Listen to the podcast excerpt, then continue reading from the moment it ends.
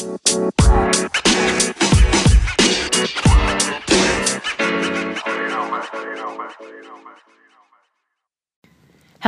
and welcome to another edition of Conversations Beyond the Pew.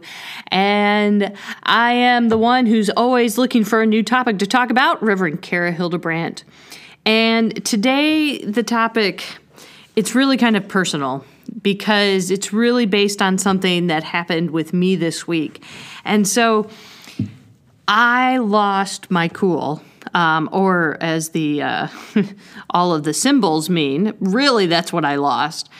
And in the moment, it may have lasted only 20 seconds. But in that moment of completely losing my cool, it wasn't even over something important. It was over something so small and menial, you kind of wonder, like, really? Did I lose my cool over that? But it really made me think about that, about why was I so wound up to begin with? Because losing your cool doesn't just happen. You, we may think it just happens, but there are all kinds of things that feed into that lead up. And it wasn't anybody else's fault that I lost my cool because, as I was reminded by uh, someone that uh, from a previous sermon, that the only thing we can control the only thing we can control are our reactions. And so uh, the person saying that to me wasn't doing it in a um, in a bad way. They they were we were laughing together, um, and and the person was showing that they had remembered something I had said, but it made me really think about the times when we do lose our cool, and and when we lose it, when it's really not over something that important, when it's really kind of insignificant. And so we have this moment where we lose it and we're overreacting. And how quickly are we filled then with guilt or even shame? Uh, the, there is a difference between guilt and shame. Guilt is about our behavior, shame is about our identity. And so do we immediately feel that guilt of like I can't I can't believe I did that. That wasn't that wasn't very nice. I, I shouldn't have done that. There was no reason for me to do that. And it made me kind of think when this happened, I immediately apologized. So, you know, the, the 20 seconds, 30 seconds, or whatever that I lost it immediately was followed by I'm so sorry, I'm overreacting, this is not appropriate, I shouldn't have done it uh, lots of forgiveness. And even I used that word atone. I said, I'll be atoning for this for a long time. That sense of, I can't believe I did it. But it made me have to hit pause, which is kind of funny because on Sunday I had preached a sermon where I talked about when everything's going wrong, about our ability to hit pause and try to figure out what's going on. And so, it was a whole kind of conglomeration of, of, bringing together all these strands of coming together and trying to think through what is this really about why was i even wound up on edge to begin with and why would something this minor set me off? Like what why? I'm usually the calm one. When there's like really crazy stuff going on i'm usually the one that's calm and trying to look through things. And I was talking with a friend, which I always find important when when doing this, when something like this happens, uh, of talking it over with a confidant, with somebody you can bounce it off over, with somebody that you know they they love you, but they're going to tell you the truth. And and it happened that as the the evening progressed and I, I was trying to figure this out and, and it was going to be a little while before I could have this conversation, that I began to realize that I had been focusing on very negative things. So that when I was able to have the conversation with the friend and they said, "You know, I haven't seen you wound up like this. You're you're very wound up. What's going on?" I mean, there's you know, there's a lot of good things about your life, and absolutely, there there most certainly are. So, why are there certain things that are kind of getting me agitated or, or getting me wound up? What made me lose my cool? And it was that pondering of what kind of negative things have I been doing? Like negative thought processes or negative things that I've told myself or negative conversations that I've had in my head with myself about uh, particular topics that really aren't healthy and may not even be ultimately accurate.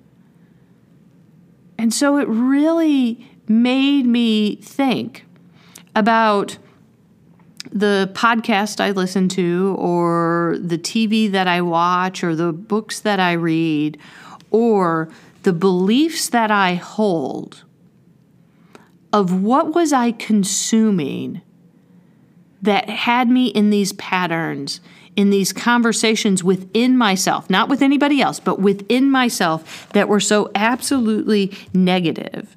And why had I been focusing on the negative of all of the situations, of all these conversations, when there are so many other positives to even find? Why was it? And so it, it had almost become a habit of having a negative thought or feeling particular, uh, having a particular belief or even about uh, thinking through maybe something that was happening in the world. And I, I watched the news. Although i try not to watch too much of the news i'd rather read it. But again how much of that negative was i inputting and then staying on it? And i came up with these two terms for how i was kind of doing this what i was doing i was rooting myself I was sending roots down of myself into these negative thoughts instead of allowing the negative to pass through me. Instead of uh, taking notice of the negative, allowing it to pass through me, I was taking it and rooting on it and hanging on to it and beginning to maneuver my life around it, which is so kind of odd it was, I can't even say when it totally began. And so, this incident, that even though it was minor and I had guilt about it and I had to uh, say I'm sorry and, and ask for that forgiveness, and grace was completely extended to me, which I appreciate and felt uh, totally loved in. But it was that sense of I need to be very careful about the things, the words, the stories, the problems of this world that I was hanging onto instead of letting them pass through me, that I was rooting myself in. There is a thing about me, I am a fixer. And so when I hear certain things, or a certain problem arises, I want to fix it. I want to figure it out. I want to take all of the, the information I can and then go from there. But instead of there being a positive and using that as one of my strengths, I was allowing it to become one of my weaknesses because I could only focus on the negative of it and I wasn't allowing it to pass through me, to take notice and pass through me. Instead, that is where I was beginning to dwell. Where my thoughts and my conversations when I was alone in my head, those were the things that I began to dwell on.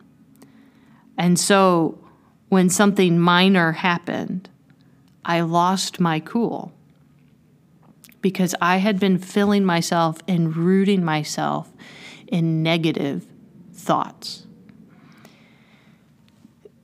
It's one of those one of those moments where I'm glad that when it happened, I was surrounded by love and by grace and by the ability to stop and think because that's not who I want to be. It's not how I want to work. It's not how I want to go through this world. I love being happy. I love seeing the beauty. I love feeling the good breezes. And I love being able to help people to sometimes come up with solutions to a problem. But I have to be careful of my mindset in all of the little ways leading up so that I can figure out how to appropriately respond and assess. Because as it was said, the only thing I can control is my response. And so I really wanted to share that on this episode of Conversations Beyond the Pew because I wonder about that, about when any of us lose our cool, how do we feel after that? And then what are the next steps that we take? Or is it just something that we go, well, that's just me. That's just how I work. I, you know, I've, I've got a short fuse. Or is it something that we really would love to be able to move beyond? And so, what kind of things are we feeding ourselves? What are we rooting ourselves to that causes us to lose our cool? Because people are all, uh, you know, people are always going to say something to you or and they may mean harm or they they may not. They may mean nothing by it. And so our response says way more about what we are dealing with, what we're trying to work through, and how often do we spend thinking about that, or do we just sit in the guilt or the shame? Which guilt is helpful when we go, Ooh, I don't want to do that. I don't want to act that way. This is not who I am. And so it's one of those things where guilt can be useful unless we sit in it, unless it's a constant companion, unless it's over the exact same thing over time, because then we're not really getting to the heart of the problem. We're not really digging deep enough if all we ever feel is guilt for what we do, for our behaviors. If all we ever feel is guilt, then we're never moving forward. We're never going to get beyond. So we should just allow guilt to be the impetus for the jumping off of trying to understand why are we doing things that we don't like? Why are we saying things that we we don't want to say those things? What are the things because there's always going to be stresses in life. There's always going to be issues. There are always going to be others having a, a comment towards us. But our reaction is rooted in the things that we tell ourselves on a consistent basis, on the things that we do out of habit. So, are there habits are there roots that we need to disconnect from? That we need to dig up and throw away, just like if we were planting, dig those those awful roots up and throw them out and plant something new. Take something new into our lives. And my hope is that if you're someone who has lost your cool at times, if you struggle with guilt or or even with shame because shame is is all about our identity. It's all about who we are. And if that's the struggle, are we feeding ourselves that's those words of I am worthy. I am loved. What are we feeding ourselves? that stokes those fires of guilt and shame, that stokes those moments where we completely lose our cool. What are we doing to build those fires up, to root those things down instead of just allowing them to pass through us, allowing us to take notice and let them pass through?